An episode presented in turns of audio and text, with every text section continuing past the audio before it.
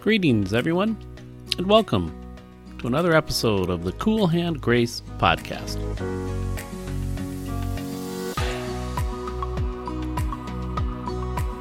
Each week, we explore a biblical passage or topic, offering insight and application and seeking to point us to hope and direction for our lives. We also have interactive questions for each podcast for individual reflection or for small groups.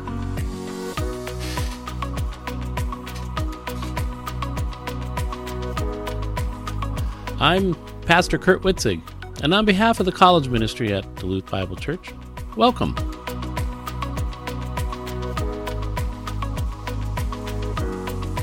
This week, we will continue and conclude our series where we are asking some key existential questions and looking at the answers through the lens of our identity and position in Christ. As we have seen, our position in Christ speaks of the vital union every believer has with the Lord and it is the basis from which our Christian lives flow out of. But to what end? What lies ahead for the believer after this life? And will our position in Christ or our identity in Him still stand? Previously, we asked and suggested answers for the questions Who am I and why am I here? looking at them through the lens of our identity in Christ. And now we shall seek to do the same for the question Where am I going? And how does my position in Christ affect my thinking in regards to the answer? As Christians, we have placed our faith in Jesus Christ as our Savior.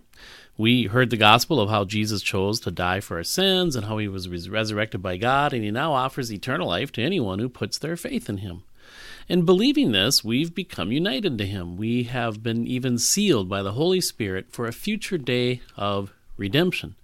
And we're given life, we're given a new identity through this new birth, and day by day we're to walk in light of this position and this identity in Christ. And so we're to walk as sons and daughters, we saw, with full privileges related to that kind of relationship. And we abide in Him, which speaks of our personal relationship again and union that we have with Him, which is from God.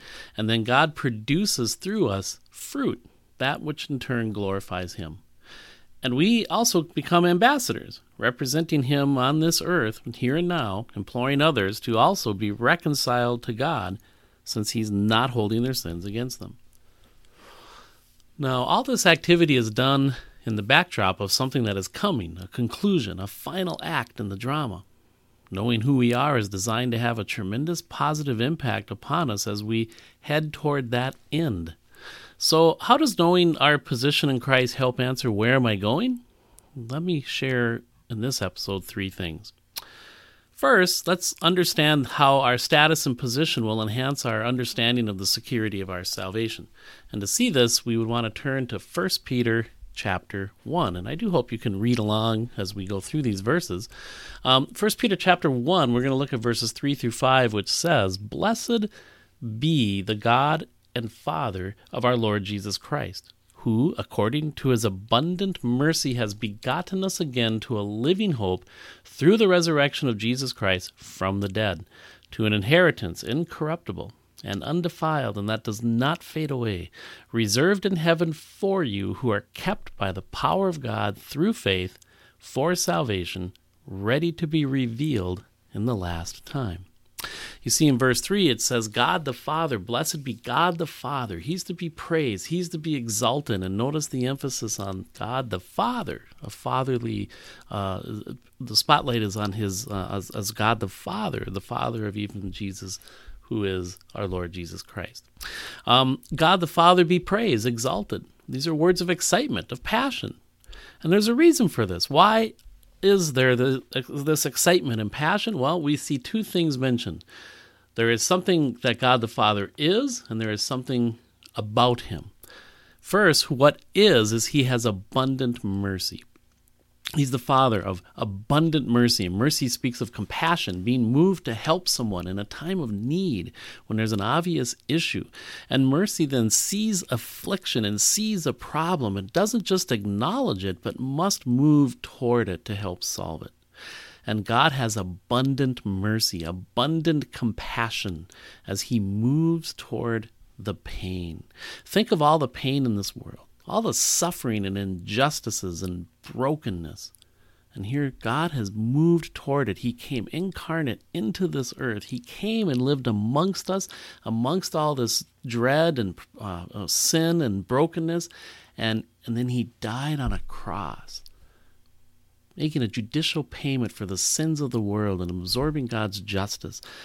Think of the, the death of George Floyd in Minneapolis and how that's so impacted our society in the past week, and the righteous outcry and the angry protests at this injustice, and know that God sees that and hears that and He moves toward that. But He also sees a terrified, lonely, abandoned man in a jail cell, guilty of killing George Floyd.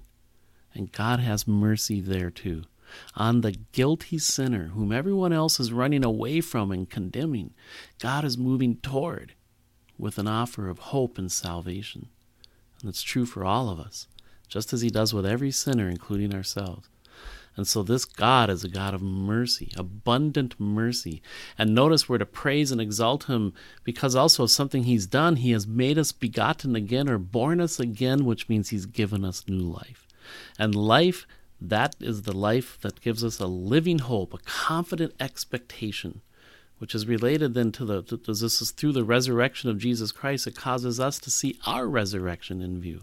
Confident expectation, looking forward to glorification when we are forever with Him.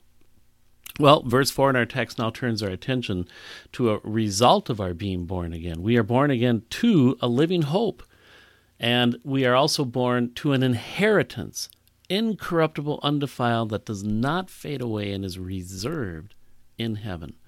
You see, birth means life, life means family, family means an inheritance.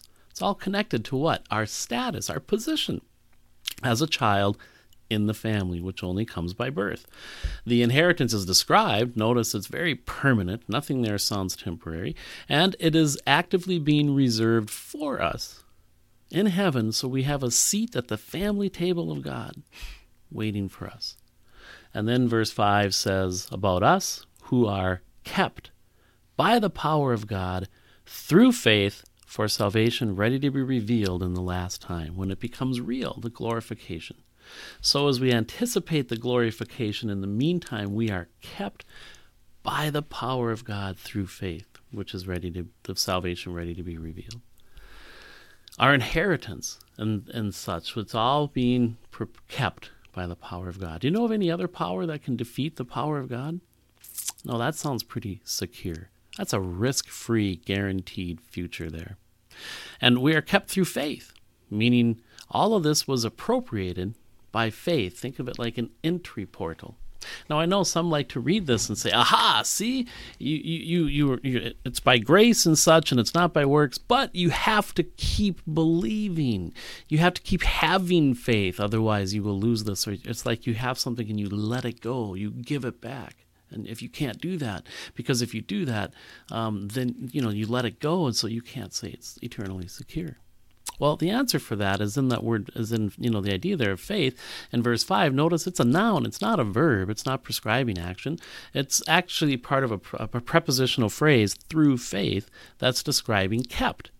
And it's called a preposition of agency, being technical or instrumentality, but simply put, it means that, that it is that which makes something happen. Putting your faith in Jesus' death and resurrection is the, again, the entry portal point for your salvation, from which then you were born again and now have a permanent inheritance that's reserved and you are kept actively by the power of God. So, to just to realize then that that's what what triggered all of this. God is the what he's performing. Now, an illustration, if you, let's say, if you could lose your salvation, let's say if you were unfaithful, if you quit believing, you gave it back, then who becomes your greatest threat? Well, obviously you do, because you're the one who can toss it aside or blow it in some way, give it back. So it's if we're then saying, if that's the case, if that was true, then God is saying that He, you know, that, that, that we have to hang on to it. Then we're saying that God is saying He's personally guarding your salvation except against what is your greatest potential threat. He's great power of God guarding and protecting you, except in the one area that's the greatest, most likely problem. And then we've painted this caricature of God where he's the doctor who heals unless you are sick. He's the lifeguard who will rescue unless you are drowning. He's the fire department that's waiting to come unless your house is burning. You see, that's a terrible caricature. That's not the God that we see and described has revealed himself in scriptures. Now, imagine you're holding a pencil or some object in your hand and think of that object as your inheritance and your salvation. And it's in your left hand, the left hand represents you. And if it's in your left hand and it's you, um, then that would be compared as, to if it was in the, your right hand, and the right hand would be God's hand. So the object is either being held by you or it's being held by God. And if it's in your hands, yes, you could let it go. Yes, there could be this abandonment, and you would have then no security, and you would just have to uh, uh, plod through life and do your best and try to keep keep keep it up. And uh, you know, good luck. But if it's in God's hand, if its object is in the right hand, then it's totally secure and guaranteed because He says, I'm never letting go. And you're never jumping out. And you can have a rest that comes with that and a security. You see, it's like putting on a pair of glasses again that impact everything. If you have the left-hand pair of glasses, you, you you're, you have always got to perform and do and and hope you're making it. But if you have the right-hand glasses, it's settled and you know it. And how that can motivate you now.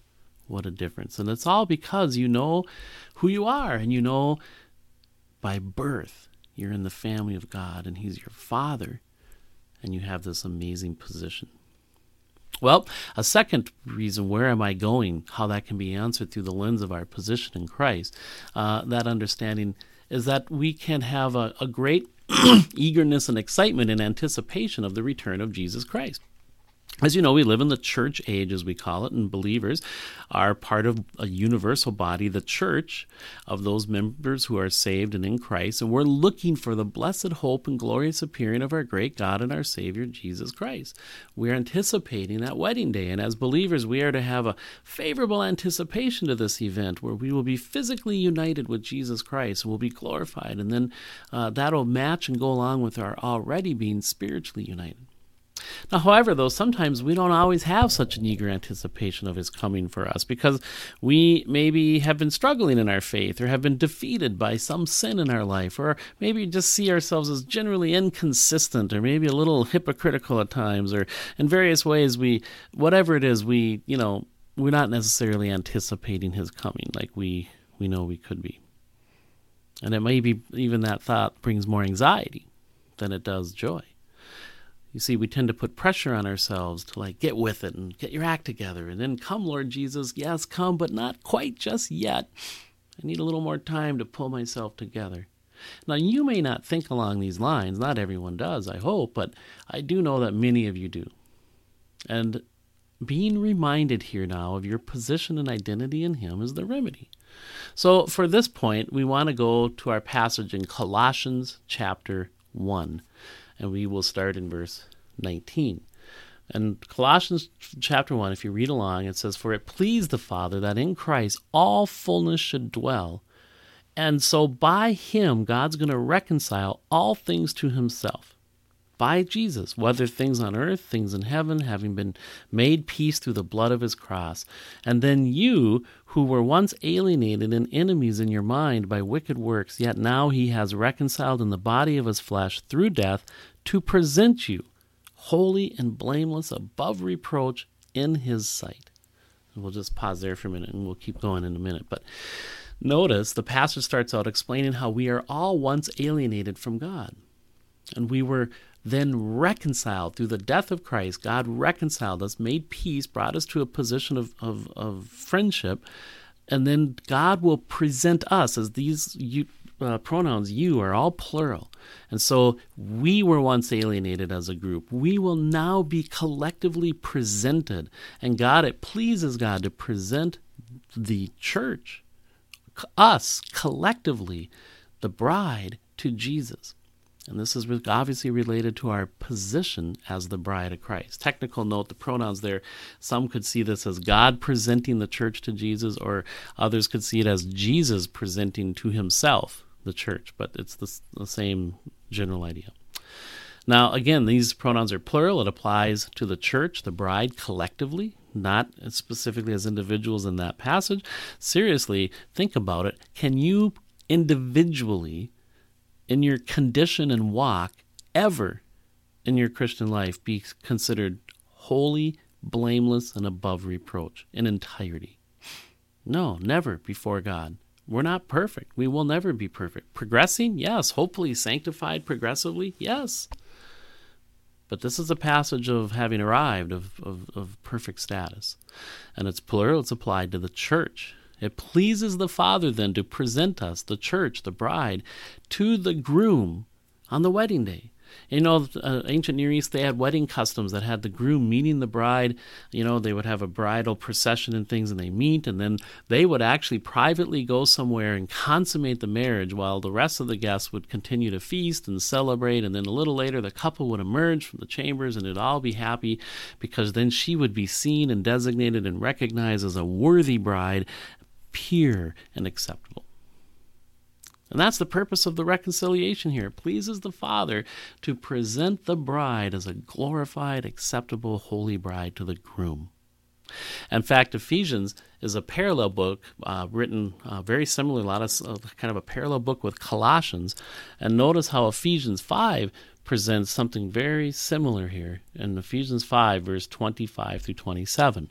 Here, in talking about, mar- the, well, we'll just say, Paul says, Husbands, love your wives, just as Christ also loved the church and gave himself for her.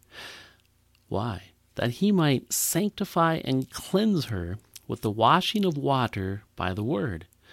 Why? That he might present her to himself a glorious church not having spot or wrinkle or any such thing, but that she should be holy and without blemish. And so the church will be presented holy and without blemish, which is some of the same words we see in Colossians chapter 1. So in Ephesians 5, we see love as the motive behind the action as Jesus gave his life for the church. We also see Jesus then sanctifying and cleansing the bride through the sacrifice, sacrifice and through his word. And we see the bride being presented as a glorious church without spot or wrinkle, without blemish. And so we see um, Jesus Christ giving his life for the church, and then we see him uh, sanctifying and cleansing her, but we see her ultimate presentation glorified, holy, without blemish. So that's the same idea then as, as we'll see in Colossians 1. We're looking at verse 22, the glorified pre- ultimate presentation here.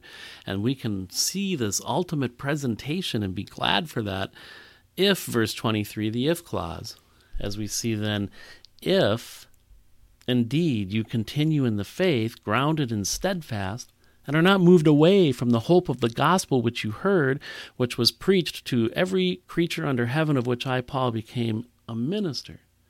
So the if clause, and it's if it's in a, a condition that's assumed true, there's there's, there's a good um, assuming that they will continue to do this as the church collectively, plural, continues grounded, steadfast in the faith, but notice not moved away from the hope of the gospel, which we could relate to the glorious appearing of Jesus Christ and his glorified return, and that we will be with him. The hope of the gospel is eternal life with Christ in our glorified state. And don't be moved away from these awesome truths of your coming wedding day and the glorification, where you will be united with Him both physically and spiritually at that time.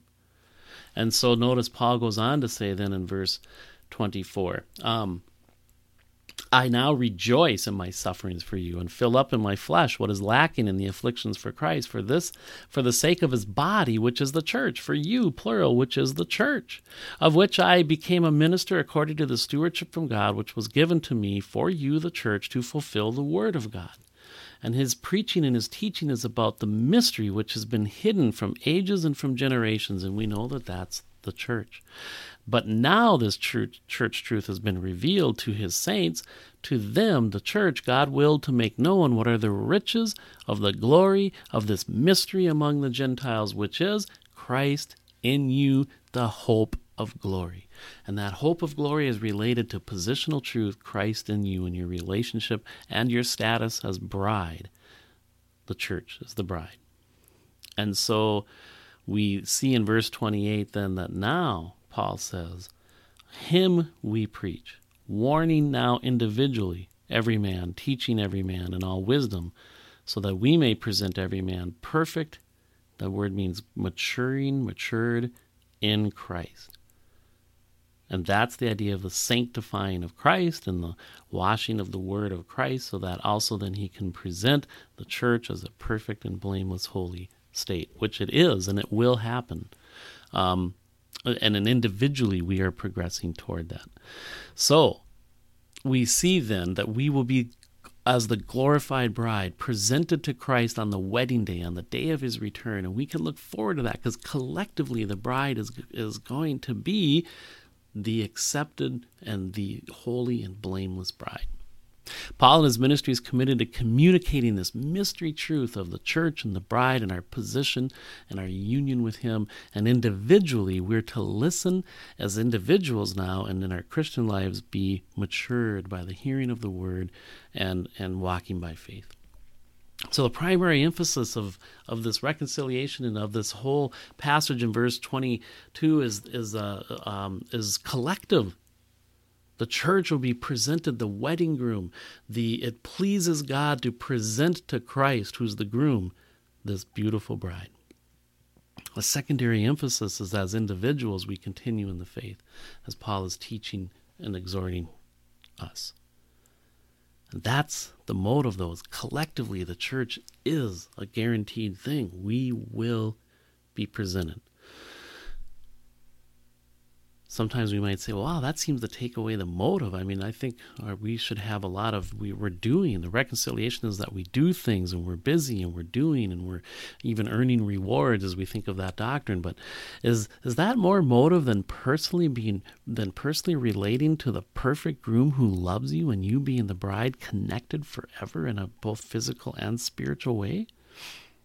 That's the ultimate motive and encouragement there.